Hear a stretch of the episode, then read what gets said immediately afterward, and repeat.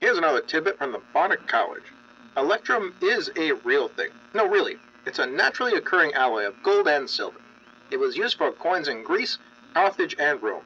So when you get 2,000 Electrum pieces, don't think this could have been a thousand gold pieces. Think people actually use these things. Then think we need to get this converted to a thousand gold pieces. And now we present to you THAC0 with Advantage. Welcome to THAC0 with Advantage. We're two friends that have been playing D&D a long time. While we both love lots of other RPGs, D&D followed us home and we want to keep it. Hi, I'm Ang. I've been gaming for over 35 years. In 2014, I started writing for Gnome Stew. I've been running the Gnomecast, the Stew's podcast, since 2017. And in 2021, I became head gnome for reasons. and I'm Jared. I'm the review gnome at Gnome Stew, and I've been gaming since roughly 1985.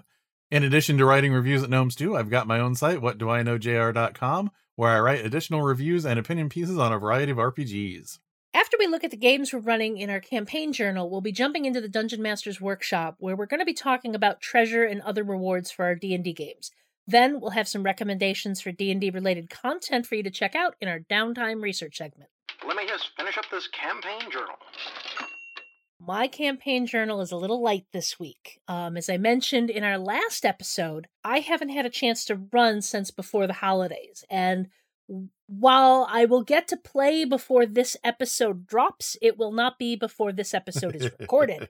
um, theoretically, I'm going to be running the Teen D&D game on Friday after New Year's, and then my Depths of Xen'drik campaign on the Saturday after New Year's. To be fair, I'm not sure the kids remember agreeing to playing on that Friday, so we'll see if they actually remember when I start poking them about it. Um, I'm pretty sure the Depths of Xen'drik game will happen regardless. In the meantime, I've been poking at some of the changes in Shard and trying to create an exhausted condition that my players can apply if they have that condition, which is something we've set up as part of the whole Traveler's Curse saving throw they do. This was something that I, well, I knew enough to know that this should be possible, but not enough to actually get it done. So I was able to to get something set up that appropriately applied a negative modifier uh, and appropriately tracked the number of levels of the condition they had. But what it didn't do is add the negative for each level they had. So it was always negative one. I couldn't get it to basically, if they had level two of the condition, I couldn't change that negative to be negative two. So I ended up going to the Shard Discord and asking for help, which I highly recommend. Uh, if you're going to play around with Shard, their Discord is great. I'm not necessarily an active member of the community, but I have found they are incredibly helpful and welcoming in their questions and their modeling chat groups to basically like try and figure out how to make mm-hmm. things work. So I ended up going and, you know, tried several different things that were suggested to make it work, but nothing was working. And then one of the devs uh, came on and said he added a functionality that should make it work. The problem was is he told me how to do it in dev language and I couldn't quite understand dev language, so it took me several tries before I finally got what he was actually saying and knew what to properly plug in and now it works. So basically for every level of exhaustion they have, they will have that level of negatives applied to all of their d20 rolls. Hooray! Hooray! It works. I was just really happy to get that figured out. And one of my favorite things so far out of one D and D. It is. It's it's it's a really useful thing, and like I'm a fan of advantage disadvantage as a general concept, but I find that having disadvantage applied to you as a consistent thing you have to do all the time is really debilitating as a, as a character. Yeah, definitely. I've also been poking a bit at the encounters I have set up uh, for the players to get involved with. Um, there's a few story elements I need to add in. Like I have the encounters already populated in Shard, ready to go, but for my own notes, I need to pad them with some story elements for stuff I want to use to as kind of connective tissue between what has happened, what is happening, and what is going to happen. I think I'm ready. Part of the problem is, is I've never run a campaign like this where they can go wherever they want. And it's not like I'm a railroad mm-hmm. GM. I, I do not railroad my players. I, I adapt on the fly very well to them going where they want to go and doing what they want to do. But it's never been a situation of I don't have an idea of where they're heading. So it's like Yeah. they could decide like I know I have stuff planned to the east. They could decide to go north. And I don't really have anything planned Yeah. for the north. So do I do the Schrodinger's ogre and just move the encounter to the north? Or do I just say, oh, well, I'll make something up on the fly and hope they eventually go through the hex that has that encounter in it that I've got planned? I also really need a better map of Xen'drik. The one I have has a, a hex map on it, which is really good for planning and knowing distance, but the map itself is not very detailed. It's just kind of green and brown blotches yeah. zoomed up to the level where I have it because somebody made this hex map for the entire continent, and I'm really only using the Upper Peninsula at this point. And the map doesn't have enough detail to let me riff off of, okay, well, there's probably a valley here and there's a river here, and just so I've been kind of playing it loose, but I'd like to get a better map that I can kind of work with. I wonder if anybody's uh, put anything together based on the MMO because you know that is the region that the old D and D online was set in. the picture of Stormreach that I use is actually from the MMO because it's this nice. You're coming in on the bay and you can see the the I can't remember the the tight the the statue with the light shooting up out of it. Uh, it has a name, but anyway. So I think I might jump into campaign cartographer and see if I can poke around and make something. But then again, I also just started playing The Witcher Three for the first time, so we'll see what happens. as far as my campaign journal, um, I'm a mess after the holidays, so I forgot to send out our uh, schedule for our next session. So unfortunately, one of our players took me at my word and, and scheduled something the night that we were supposed to play. So we were down a player, and it was totally my fault. But I was just happy that three out of four of them guessed that my brain would have been on vacation as well. So we had a few people show up. in the last session we talked about everyone being able to play the Thursday after Christmas, but I also completely understand why Jeremiah made other plans because there was nothing on his calendar. Oh yeah. So after the PCs were acquitted from during their uh, trial last session, they followed through on their promise to the horologist to look into the smugglers' tunnels and all of the activity that was going on there. The fact that the smugglers don't want the uh, cult of Nethys bringing in people from there to cause nastiness in the city and then shoot back down to those tunnels and get away. And they don't want the authorities being the ones that poke around and find out. So our PCs were the ones that uh, ended up looking into these smugglers' caves. And there's also been some smugglers' caverns that have had high disappearance rates for smugglers. So those two facts together caused us to uh the horologist to give them some symbols that might mark where these caves are at and the most dangerous portions for them to look at. Caves, let's be honest, they were sewers. They were sewers that slowly turned into caves, but they were still kind of sewers. Yes. They still stank. um I had them make a group check when they were following those symbols to find the uh, proper smugglers caves. I don't have a lot of opportunity to let people use thieves' cant. So I ruled that if you knew thieves' cant because these are symbols used by a smuggling organization, you would have advantage on those checks. And I think Kazina's the only one that ended up being able to take advantage of that. Oddly enough, Kazina was also the only one that made the group check. so going down into the since this did start off in the sewers, everyone had to make a constitution save to not get the poison condition. If they would have still had the poison condition and they took the extra time to find the tunnels, they would have been saving against the sewer plague. So thankfully, Mazrim, our cleric, managed to get everyone out of the poison condition before the sewer plague could end up being a problem for anyone. Yay for lesser restoration. Yes. but I was not going to have them not find the smugglers' caves if they failed the check because, I mean, that's at, by this point in time, if no one has told you this, don't ever halt an adventure because people can't make a check. You can complicate an adventure because they don't make a check, but don't halt an adventure because they can't make a check. Never put your plot behind a locked door that your players might not be able to open. so then, since it took them longer, they routed themselves through a passageway that just happened to have corpse worms in it. And corpse worms are another really nasty Kobold Press creature that, well, they eat corpses. And um, if you happen to stab them, they can regurgitate corpses and acid onto you. and they can pick you up and grapple you. And if you're grappled, they have a chance to swallow you. So they ran into two of these nasty things. The nice thing is that I personally, this is just a logic thing. Nothing tells you that you have to do this, but considering that Ivy blasted it in the face with fire while she was being grappled, I ruled I don't know if something shot fire into my mouth when I was trying to eat it, I would probably drop it. So I mean, I've watched some people eat hot wings before. Not everyone is that smart. and I mean, since since I used that logic for Ivy when uh, Kazina also used her hellish rebuke, that one also dropped her and did not try and eat her. Um, I think Mazrim was probably the one that was closest to actually getting swallowed. but having three players and uh, two enemies, it actually kind of gave us a little bit more time to dig into the beast companion rules from MCDM that we've been using for Ivy's companion. And actually, the little uh little void dragon wormling was pretty useful. Just about every other round, he had enough aggression built up to be able to use his breath weapon and otherwise he would just kind of do like a little tiny bite but that breath weapon every other round did seem to help out a lot He's a dangerous little cutie.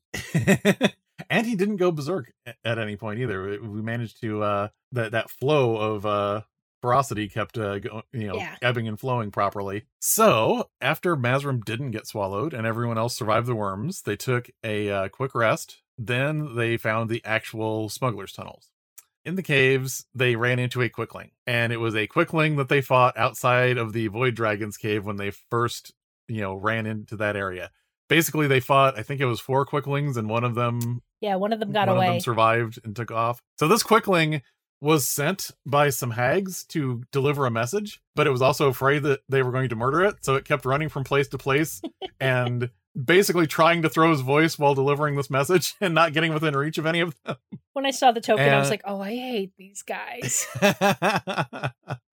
Quicklings are extremely nasty for their CR because they have almost no hit points, but it's harder than hell to hit them, and they stab you like three times around. yes. So the Quickling works for the hags on the Isle of Midnight, and it basically spoiled the conspiracy that the hags of the Isle of Midnight are supporting the zealots of Nethys. And two of, mo- of the members of the coven are concerned about the ambitions of the leader of the coven, and they actually kind of wanted somebody to know about this so that maybe at some point in time they can do something to counter that ambition before it leads to the entire coven getting cut down. It was it was definitely a, a point of information that's like, oh, this is good information to know. The PCs found a few caches of smugglers' crates in the area. They avoided a stone eating ooze that can petrify living matter, and they ran into a giant sewer crocodile. After they killed the croc, they found one of the zealots of Nethys. and because I wanted the priest of Nethys to feel like a Tempest cleric, basically what I did was I took a Kuo-toa priest and I slapped on some of the subclass abilities for the Tempest cleric. So the Tempest cleric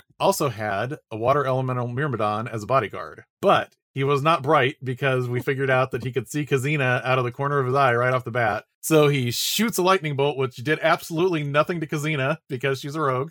She's a seventh level rogue, which means she now has oh crap, what's it called? uh, evasion. Evasion. She has evasion, Yeah. which means if it's a Dex saving throw and she makes her saving throw, she takes no damage. She was very frustrating for him. Oh yeah, Uh, so much so that he came out looking for Kazina, leaving his bodyguard behind. So Kazina ended up fighting the cleric, and Ivy and Mazrim and the uh, Wormling ended up fighting the the Myrmidon. That worked poorly for the cleric, but it worked somewhat well for the uh, elemental. um, in the meantime, while all this was going on, a red cap peeked out of the area where the priest was hiding and told him that he was going to have to close down the uh, portals that were set up because they had been found out and the cleric was sure that he was going to kill off all these witnesses the red cap wasn't so sure so the red cap cut off these portals It was very much fun listening to Jared argue with himself as the priest was yelling at the red cap to not shut the portals down, and the red cap is going, Yep, shutting the portals down. oh goodness um so the water elemental myrmidon did its ice burst ability so that it was getting the extra ice damage on all of its attacks, and that dropped Mazrim to zero. But thankfully, we have a cleric, but we also have a divine soul sorcerer, so we have sort of a backup cleric to get the cleric back on his feet when the, the cleric goes down. Hey, her divine soul abilities have proved extremely useful. Yes, definitely. So the other mistake that the cleric of Nethys made, other than just uh, leaving his bodyguard behind, was that he had this neat ability, which is whenever he can do lightning damage to something, he can throw it back ten feet. The problem is throwing Kazina back ten feet let her do the um the aim maneuver that's in uh steady aim? yeah the steady aim ability that's in uh xanathar's so that or uh, tasha's where she could get her sneak attack damage by throwing something at him. Yeah basically you sacrifice your movement to gain advantage on the attack which the advantage on the attack means you get your sneak attack damage. And since she is a um a soul knife she's never without something to throw at someone.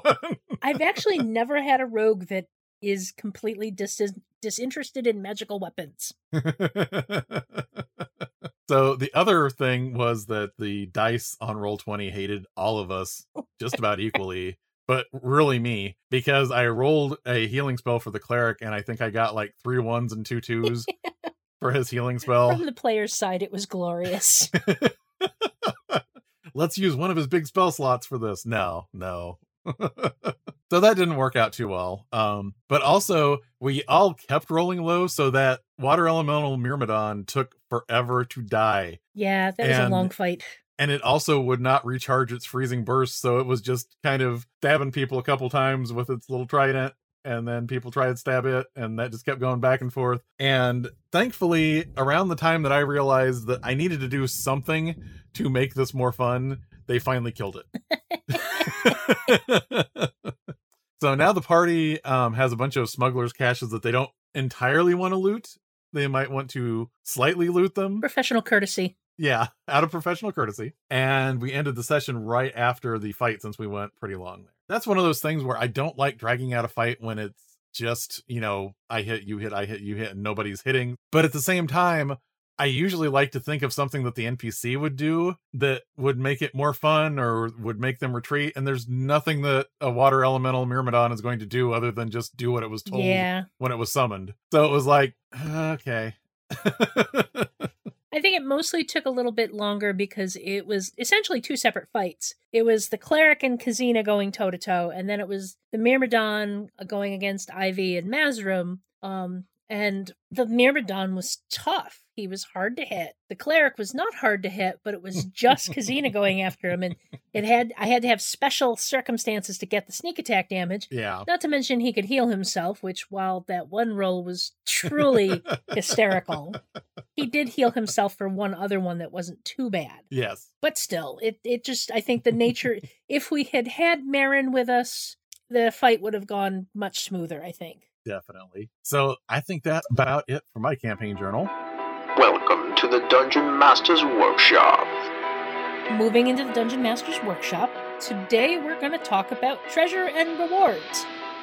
Mostly because I've been struggling with this in my game and I wanted to talk about this. To start off, what are some things you remember about treasure from previous editions? So from BECMI, AD&D, and AD&D Second Edition, most of what I remember is that there's long sections of the Dungeon Master's Guide telling you not to give out too much treasure. Those editions had treasure types, which determined what kind of treasure individual monsters would have that were in their entries. You know, and it would determine whether they had a lot or a little or how much magic you could expect them to have. But that was hard coded into the monsters. It wasn't anything to do with the character levels or any kind of expectations like that. So, like, if you ran into an ancient dragon, it would have treasure type. And I don't want to say because I'm sure there's people out there that remember exactly what treasure type it was because there was one treasure type that was like the dragon treasure type and I, it escapes me now but there was one that like almost every dragon had as their main treasure type. But in third and fourth edition they were a lot more specific about how much treasure you were supposed to have and magic items were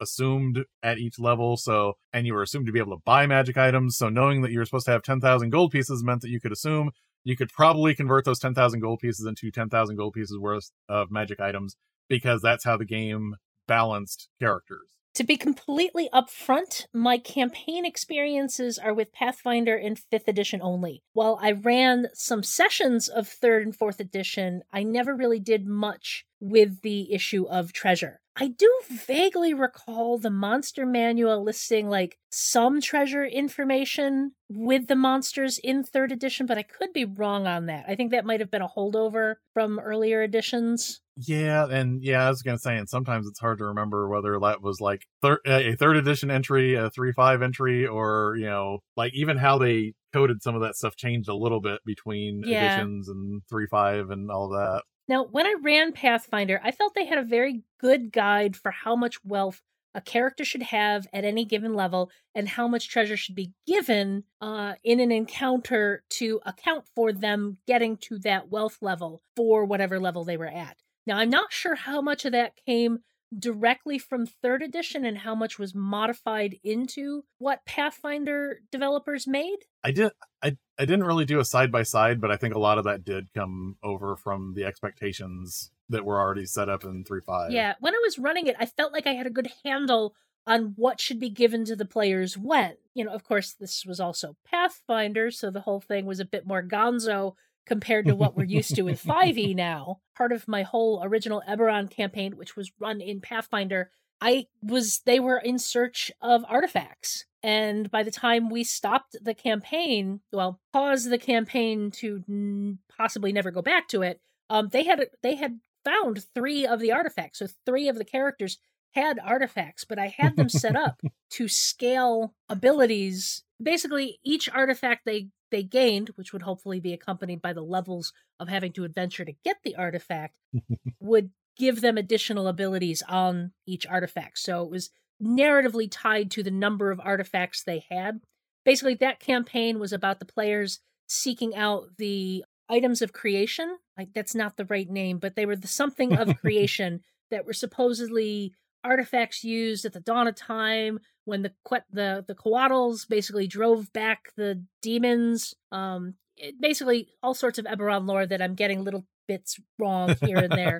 but the general idea was these are a thing that was mentioned in the book that I then took and ran with. hmm What I do remember about the older editions was that getting magic items was super cool, exciting, and terrifying. Um, because you really never knew what you were getting and whether it was going to be dangerous. And a teenage GM in the 80s was just as likely to give you a cursed artifact as he was to give you a useful item. I I totally didn't give like a third level party the wand of Orcus at one point in time. I one of my fondest memories of back in those days was Beja, my first edition thief mage, getting a magical lute that led to when we transitioned to second edition to her becoming a bard. I'm still also mad that when I missed a session, another player used some of my magical charges on that lute. My lute. My lute. Like I know that was totally commonly accepted back in the day, but it would never happen today. Well, unless you're a teenager running for a bunch of teenagers because teenagers going to teenage. I know in later editions of game, a lot of the treasure was about maximizing which slots had items and making sure you were as effective as possible. Oh, and being very careful of conflicting bonuses. Man, were those a pain to deal with. Yeah, I the the mantra of bonuses with the same names do not stack is just burned into my brain. yeah, it's like the, the common thing was like, okay, you can have a cloak of protection and an amulet of natural armor, which will both boost your AC, but you can't have a cloak of protection and a ring of protection because those two bonuses won't stack. but if you got a luck bonus, it was awesome because that stacked with anything. So, moving on into our current age, what's up with treasure in E? 5e? so 5e kind of goes back to the treasure based on what you encounter, but it doesn't have treasure types. Um, what we've got is there's one section of the DMG that has personal treasure for each of the tiers of experience. So it's like what you would find on an individual. And then there's another section of the DMG that has hoard treasures for the same tiers of play. While the DMG says you can give out as much or as little treasure as you like, it does provide an average based on how many of each treasure hoard PCs should have encountered over the course of their careers. So, if you're paying attention, you should, by the end of your career, have had seven tier one treasure hoards, 18 tier 2 treasure hoards, 12 tier 3 treasure hoards, and 8 tier 4 treasure hoards. Uh, magic items are not figured into the baseline power of player characters in D&D 5e, but there is a section on making player characters at higher level of ability, and they do have some suggestions about what your character should have if your campaign is low magic, average, or high magic. The DMG does not give advice on what low, medium, or high magic campaigns should look like. So it doesn't give you any warning that if you don't hand out magic items, then you're going to have a harder time with creatures like lycanthropes that are some of the few things in D&D 5e that are completely immune to non-magic or non-silver weapons. Like Jared obviously is going to be the rules expert here on Treasure in 5e. Um, but I can speak to it kind of in an overarching way. Um, magic treasure comes off as a much slower burn in 5e. Not that the characters don't get any magic, but just that the traditionally impactful items like plus one weapons, armors, etc., come much slower. There's also the fact that I know in third and fourth edition, those bonus, you know, the plus one to dex or the plus two to strength items, those were common. You wanted those. And I don't think those exist in 5e, at least not commonly. I think you still have like your uh gauntlets of ogre power and things like that, but not the boost to every single ability score that you can uh, think of like you had in 3.5 or Pathfinder. Well, and the interesting thing about the gauntlets of ogre power is like I've found that those are not as useful for the characters that want that bump for strength because it doesn't give you a bonus to strength. It just gives you your strength is now 19. Yeah, it sets your strength at a certain score. Right, which if your strength is already an 18, bumping it to a 19 doesn't do anything. so, okay, I'm I'm just going to let the wizard have these cuz now I don't have to carry all of his crap anymore. uh, as I mentioned earlier, I suggested this topic because I was struggling to figure out the right balance of what to give my players in my Eberron campaign. Um, you know, and I'm not sure that 5e gives very good guidance on what and how to distribute treasure to make the players happy, but not unbalance the game. There are some things like attunement, which we'll get to in a bit, that help, you know, balance how many items the players have, but it, it still feels like a struggle to make sure my players get interesting stuff, but without going completely Monty Hall on them. Wait a second, do I need to explain Monty Hall? okay, this is a term I used to hear all the time referring to a super over the top game where players are getting all sorts of really powerful treasure. And it's referring to the host of the game show Let's Make a Deal, where the people who won could walk away with a ton of stuff. anyway. We are old, and even then, I think uh, I, I think that reference was a little dated by the time we were playing. Yeah, I think. I'm that, sorry, I think, Ang. I didn't mean to say you're old. Uh, no, no. I, I, that term, I am honestly convinced, came from the people who were actual grognards in the 80s. Yeah. You know, the people who were in their, let's say, 30s and 40s. Just like us, yeah. Uh, um, you know, you brought up an interesting point though, it, that I kind of expected the Eberron book to have a little bit more about having an economy, maybe not for the more expensive items, but at least for common and maybe uncommon items, just because of how ubiquitous magic items are really supposed to be in Eberron. And granted, that's supposed to be more like the utility items, but I was expecting a little bit more to address that. And it, even the Eberron book doesn't really do that. Yeah, it doesn't. Um, another issue I have, and we saw this with the playtest, is we made six level characters. According to the rules, six level characters get no magic items. and you show me a character that has been played from first or third level up to sixth that has no magic items. It's like there's this disconnect between what I think they intended the game to be and what actually ends up happening because I, I, I don't know do they not expect us to give out any magic at I- all I honestly, I think some of it was just the coming off of uh third edition and fourth edition, where it was literally your character is not balanced unless you have X amount of magic items. I think they tried to swing it the other way and say, well, you don't ever need to have magic items, Eh, but I don't know how realistic those you know that looks when you say when you suggest the higher level character shouldn't have these until certain levels. So let's talk about attunement and how that changes the magic item landscape in fifth edition compared to previous editions. Attunement is to magic items what concentration is to spellcasting in 5e. And what that means is it it reins in a lot of the excess that happened in other editions. It, it makes it more manageable so that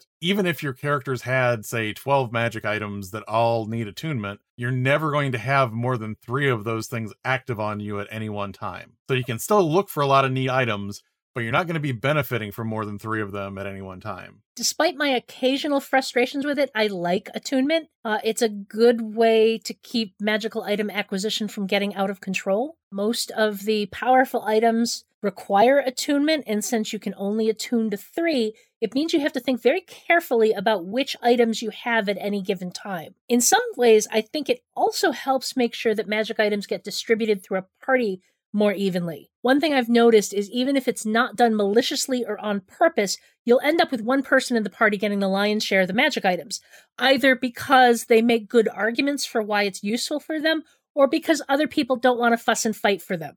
Mm-hmm. And like I said, I, this isn't always done maliciously. It's just on the, oh, hey, I could really use that. Meanwhile, the person who hasn't gotten a magic item in the last three adventures is like, yeah, I can see that being useful for you. Go ahead and take it. You know, it's like you just, you, attunement makes sure that, like, well, hey, I've got these three items attuned, and while that's really cool, I don't want to give up any of the three I have, so I'm going to let somebody else take it.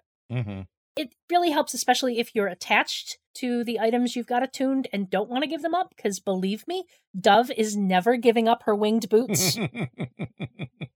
Those are practically part of her personality at this point. so let's move on and talk about everyone's favorite speed bump on the road to magical fun identify.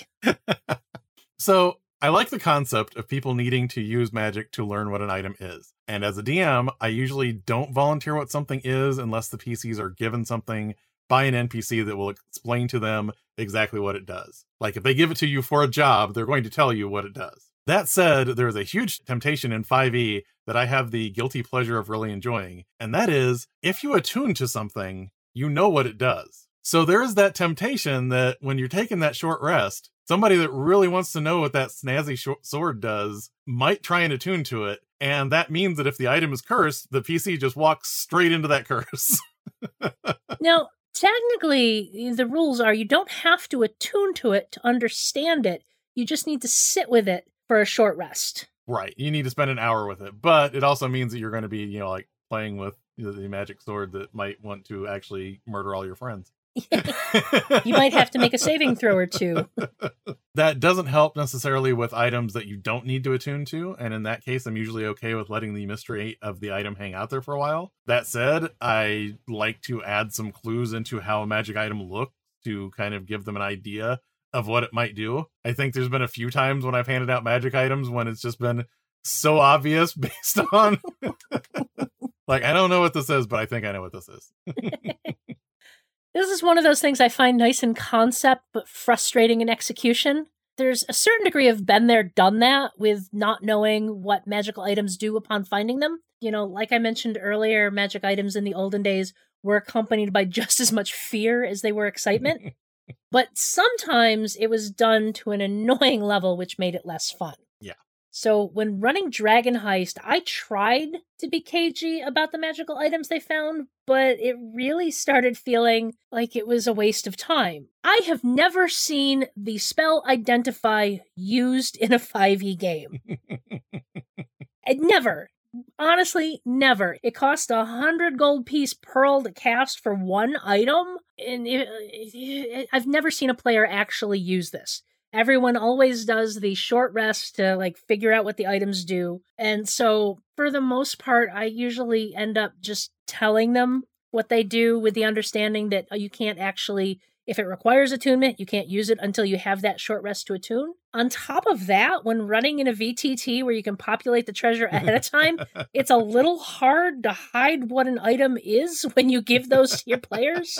This is in your inventory. Don't look at your inventory. Yeah, don't don't don't pay any attention to that thing that says plus one scimitar.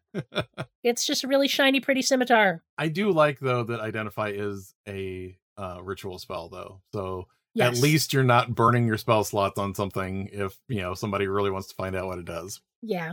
So, how often do you give non magical rewards, and what type of rewards are they? So I don't think I give them out as often as I should. Um, but I do kind of like those more ephemeral rewards, like knowing that a certain NPC owes PCs a favor that they can call in and Mhm. making sure that I keep track of that so that if they come back to that NPC, they are going to say, Yeah, I'm I'm I'll help you, I'll hook you up with this. I've tried to mix up the non magical rewards a bit so it's not just all coins or magical items, but part of the problem with this ends up being the game potentially coming accounting the role playing game. Recently in the Eberron game, I gave them quote unquote crates of trade goods that they recovered from the pirates. This ended up becoming a hotly debated topic in the group. How will they transport? Are they worth taking? Should they just give them away? Should they just leave them behind? Meanwhile, I have the set gold value assigned to these things, and I'm just waiting for the players to stop debating one another. I, it would have just been easier to give them a chest of gold.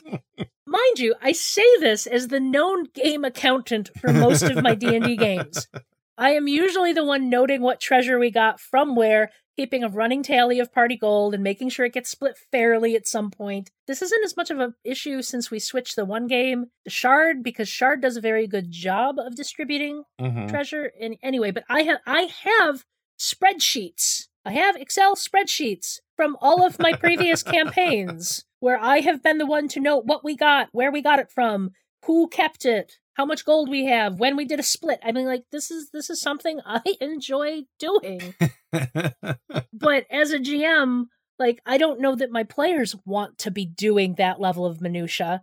So Mm. mm, i still want to make sure that the like the, the the treasure doesn't feel like we're just always finding coins because that doesn't make any narrative sense. Yeah. you know they they should be finding gems and they should be finding artif you know like non-magical artifacts you know pieces of artwork and treasure and stuff like that it's just sometimes you got to be careful that your game doesn't get too lost in the minutia and god help you if your players want to try and sell it and haggle to get it to be worth more Yeah. I mean that's it's actually something, you know, that we had come up in this last session is those most of those uh smuggling boxes had like stolen uh jewelry and artwork and things like that in them.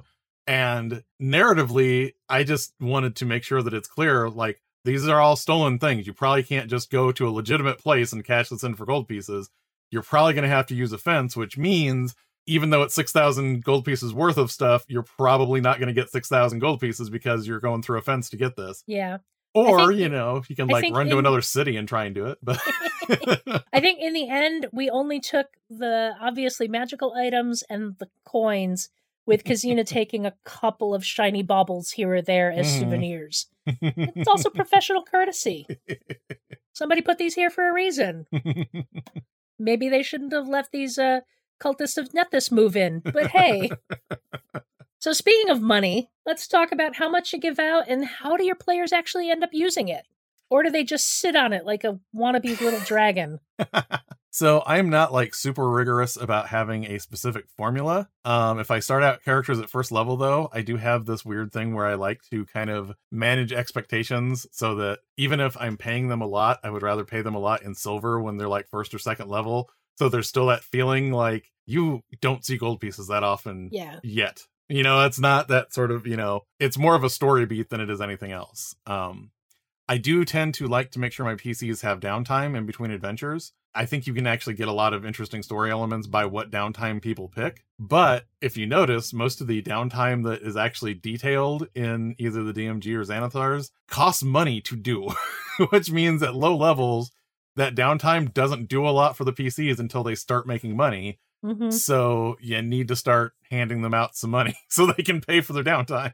Just in case, because this is super easy to miss in the DMG. But if you have PCs that are working for a patron, it actually says in there that the appropriate amount for you to offer them as payment is C- a CR hoard equal to the average party level. So if you've ever wondered how much should how much should my uh, D&D quest giving bosses offer to pay people, that's what it is. That's it's in the DMG, but it's like one sentence in the whole book. I wish that was called out a little more because that, that would be good information Yes. to know. Now, let me state up front I will never give my players Electrum. I think it is the stupidest currency in D&D. In my game, only copper, silver, gold, and platinum exist. If it can't be converted by multiples of 10, get out of my game. Okay. That little Oh. aside out of the way, I try and give out money fairly frequently as a reward, but it always ends up being a little tricky. Some characters need it and use it more than others. In the Eberron campaign, Cargill, the artificer, is carefully guarding every copper because he has things he needs to buy.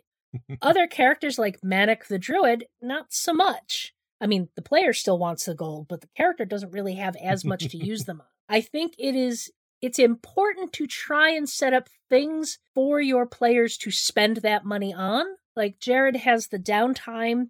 I haven't gotten there yet, but I'm probably going to try and institute that to a certain degree. In the Dragon Heist campaign, the players had their tavern to invest money in. So that often helped keep the coin moving in and out of the group. Like I said, I don't have that in the Eberron game yet, but we'll see what we do as the campaign advances. you know, you actually that's an interesting thing that I saw playing Adventurers League is, for example, one of my characters that I played a lot in Adventurers League was a monk. I had no use for coins whatsoever. like I could care less. But the problem is if you're playing a wizard in Adventurers League and you're not getting much treasure, you aren't getting enough money to scribe extra spells into your spell book either because that also costs money on top of what you're paying for any spell components you have and everything else. What I'm saying is apparently it costs money to be a wizard. in the Undermountain campaign where I am playing Selena the fighter, um, we have accumulated a fair amount of gold. In part because we stole a pirate ship and sold it. Um, but anyway, this this was several months ago. I was going to Jared. Does Waterdeep have banks? You know, so we worked it out with the GM how we could have banking in Waterdeep, which is a nebulous topic. But we decided that there were banks. So Selena basically took herself and Tad, our grung wrestler. He's he's a multi-class beast. But anyway, he's a very innocent, non-worldly character, but he had as much gold as the rest of us. So Kazina's like, okay, come on. I'm gonna take you here. We're gonna set up an account for you. You're gonna put this and then we're gonna go to the bazaar. And like we we we just narratively hand wave that she did this because we weren't gonna sit there and we don't we don't do shopping in my my group's games. It's Mhm. just we've had bad experiences. But like it was very specifically taken taken this character, which is essentially a monk without being a monk, uh-huh. to the bazaar and saying, "Okay, you can buy whatever you want," and him being like, "I want that. That's a sweet treat. That costs two copper. Okay, I want that. I have spent money. I have spent money. I have given the man shinies for something nice." that's like that's one of those things like when you open the purse up and say, uh, take whatever whatever that costs.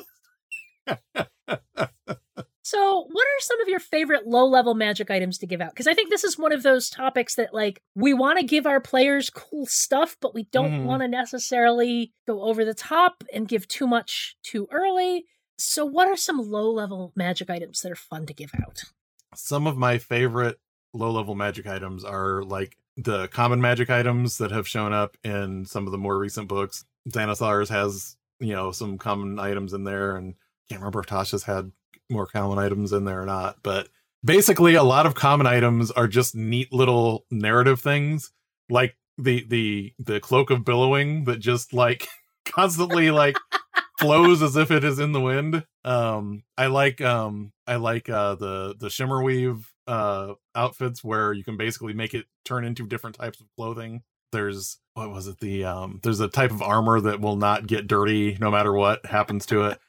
Those things are all fun because at low levels they're not changing the math of what your characters can do, but it is, you know, giving them something that is obviously not normal that they can play with. The other thing though that it's kind of fun is because 5e does not require magic I, magic weapons to have a plus of anything, they just need to be magic weapons. You can give out magic weapons to add some survivability to your characters that aren't plus anything. There is Yeah. the like the moon touch sword literally just glows with moonlight, but it is a magical sword. So technically it will harm anything that is resistant to non-magical things. And that's I actually kind of like that about 5e and how they redefine that. And that is something as a GM you want to be careful of. This this goes more to populating encounters and stuff, but having stuff that is resistant to non-magical weapons can be really dangerous for a low-level party. And if you're not if you're not prepared for what you've put up against them, you'd be like, "Oh crap, I'm going to TPK this whole group." Um and, and you know, like it doesn't matter as much for the spellcasters because they've always got magic available, but your sword or your sword, your warrior or your rogue standing out there with their weapon is like, "I'm going to die because I can't hurt this thing. Your monk doesn't have magic fists until they're like sixth level, I think. So Yeah. There are a whole bunch of fun, wondrous items that can given out to a low level party without unbalancing the game. One of my favorites is the folding boat. Mhm. It's just a neat little way to give the party a means of traversing a body of water. I mean, it is literally just a boat that folds into a cube that you can stick back in your pocket. I mean, maybe not your pocket, but your backpack. And it's just like, it's just cool. Mhm. Um, in the City of Cowls game, one of the early low level magic items that we got that has seen the most narrative use is Dust of Dryness. Chris's rogue Anu ended up with a whole collection of liquid filled marbles from her bag of Dust of Dryness. Um, she has a marble of ale. She has a marble of couple of marbles of just water, uh, and a marble of kraken poop filled swamp water. I actually reached out to Chris to be like, "Hey, has Anu used that yet?" And he was like, "No, I think I still have it on my sheet. I'm still saving it for the right moment." oh, the right moment. Yeah.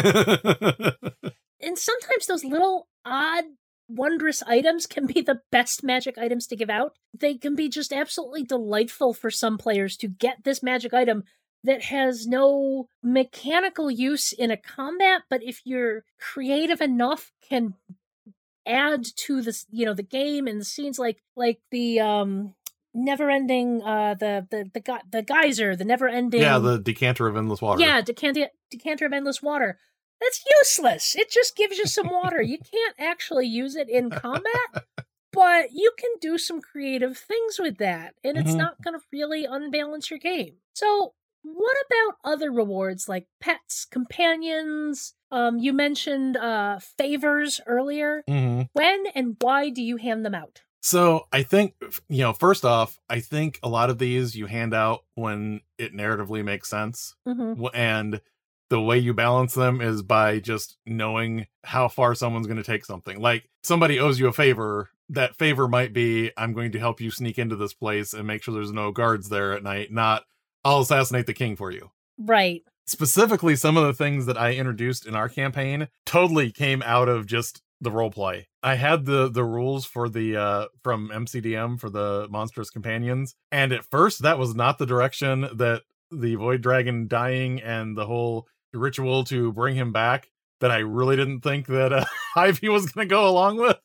In my mind, I was thinking, okay, maybe he'll come back as some kind of weird draconic undead, and every so often you can go visit him. And then when I was looking through there and I saw the dragon wyrmling as one of the uh, monstrous companions, I was like, no, this is a story beat. This is this is something that that you know we should introduce into the group. And what's interesting about that is, in theory, even though technically she could hand him off to anyone else as long as he trusts them. But essentially, that's not so much boosting the power of a player. It's effectively, from the way the rules explain it, it's more like adding a character to the party. You just have someone tracking their Yeah. their ferocity and all of that. But that was totally just a thing that came up out of the narrative. And it was a nice place where, hey, this thing from some rules that I have seen will fit this developing situation really well. I think, you know, the favors and friends falling into this category is often really an overlooked reward you can give your players. I think it can happen organically through the story, but depending upon what type of GM you are, it's worth thinking about how those connections and relationships can help the party in the long run. Um, I love in a video game like where you you make friends and do things for people and at the big finale they show up to help you mm-hmm. eh, it is a little harder to pull off in a tabletop D&D game, but it's still a nice concept. I've been looking at a couple of different things for the Eberron campaign, and I don't want to get too specific because I haven't really given it to the player yet. Uh, but I don't think he'd listen to this unless I pointed it out to him. So it's probably safe to share. Um, there's a creature in the Eberron book that tends to decide it likes a particular person and bonds with them and follows them around. And Mhm. I've been slowly leading up to one of these creatures bonding with one of my characters. Now, it's not, this is a character who would otherwise never have a familiar, never always have an animal companion. Um, but it, it's a, it'll be a very cool narrative touch Mhm. For his character. In the Ladies of Fazdal game, my rogue Z ended up with a Pegasus mount named Maximus after the horse from Tangled. And he was such a fun reward. You know, and he added so much to the story. So much to the story, in fact, that the artwork I had done of the characters from that campaign has Maximus in the background with his wings spread wide. You know, and it's not like she was, you know, it's not like she was a druid or a ranger where having an animal companion would matter. It was just the story made sense that we saved a princess in a kingdom that raised Pegasus, and to thank me, they gave me one. Mm-hmm. Because I was the only one crazy enough to actually try and figure out how to ride a Pegasus. There's also the concept of rewarding skills, feats, or other abilities. This should be done very carefully, but letting your players add a new language or tool proficiency because it makes sense isn't necessarily a bad thing to do. I gave my players uh, in the Eberron campaign all a bonus feat as a, you know, like, okay, we're now heading on this expedition. You get a bonus feat as you, you know, hit fourth level Mhm. and it was something they were all really excited about and you know super happy to add to their characters and i don't think it unbalances the game too much It's a good way to model like a mentor training PCs mm-hmm. because a lot of times it's hard to think of well training are you just going to give us an extra level? Well no but like if a fighter gets training from a mentor you could give them a feat that represents like a fighting style or something yeah. and that would be like training that they got from this person. It's a feat above and beyond the regular that is you know affecting their martial abilities or like a wizard learning elemental adept from you know from a mentor i love elemental adept anyway so any last thoughts on treasure and rewards before we start wrapping things up I think the main thing about treasure is that players should feel rewarded. And it's going to vary by campaign and it's going to vary by the players in the campaign. Sometimes people just want uh, the narrative to tell them that they're appreciated by giving them something, whether it's a pat on the back from an NPC or a physical object, whether they ever use it or not. And other times, if they're struggling for every win, any kind of useful item, especially like disposable ones that they don't feel guilty about, you know, you know, opening up and using, it's going to feel like a godsend because suddenly they're going to feel like they're on a level playing field because things have been really rough for them because let's say oh i don't know Roll20 hates them and gives them bad dice ultimately do what's fun for your game it can be very easy to get caught up in the minutia of handing out treasure for your group which is great if that's what you want to do and what your group wants to get into but if you're not having fun doing accounting the role playing game then loosen up a little bit you know give what is going to be fun for you and your players everyone loves getting magic items and treasure in the games so do what makes you and your players happy No time for rest, you two. Get on with your downtime research.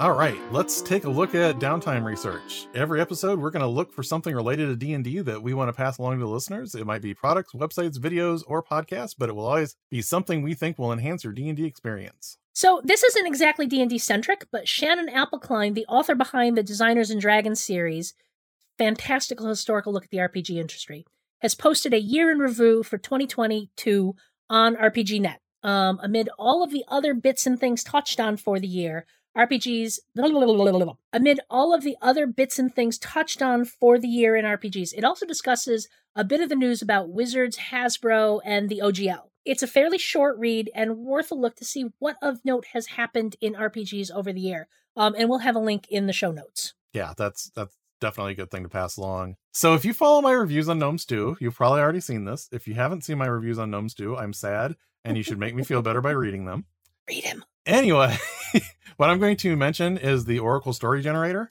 it is a box set with different cards that you can use to generate adventure details like who the who the party patron is who the villain of a story is, what the party needs to accomplish, and what the twist in the adventure might be. Um, there's different styles of adventures and different decks. So you have some decks that generate side quests, you have some that generate epic fantasy quests that are like major campaign arcs. This is from Nord Games, and there's also a PDF that has all of the card results listed as tables. So if you would rather just look at those tables and roll on those tables, you can do the same thing. But me, because I'm very tactile, there's something really neat about drawing cards and seeing these results.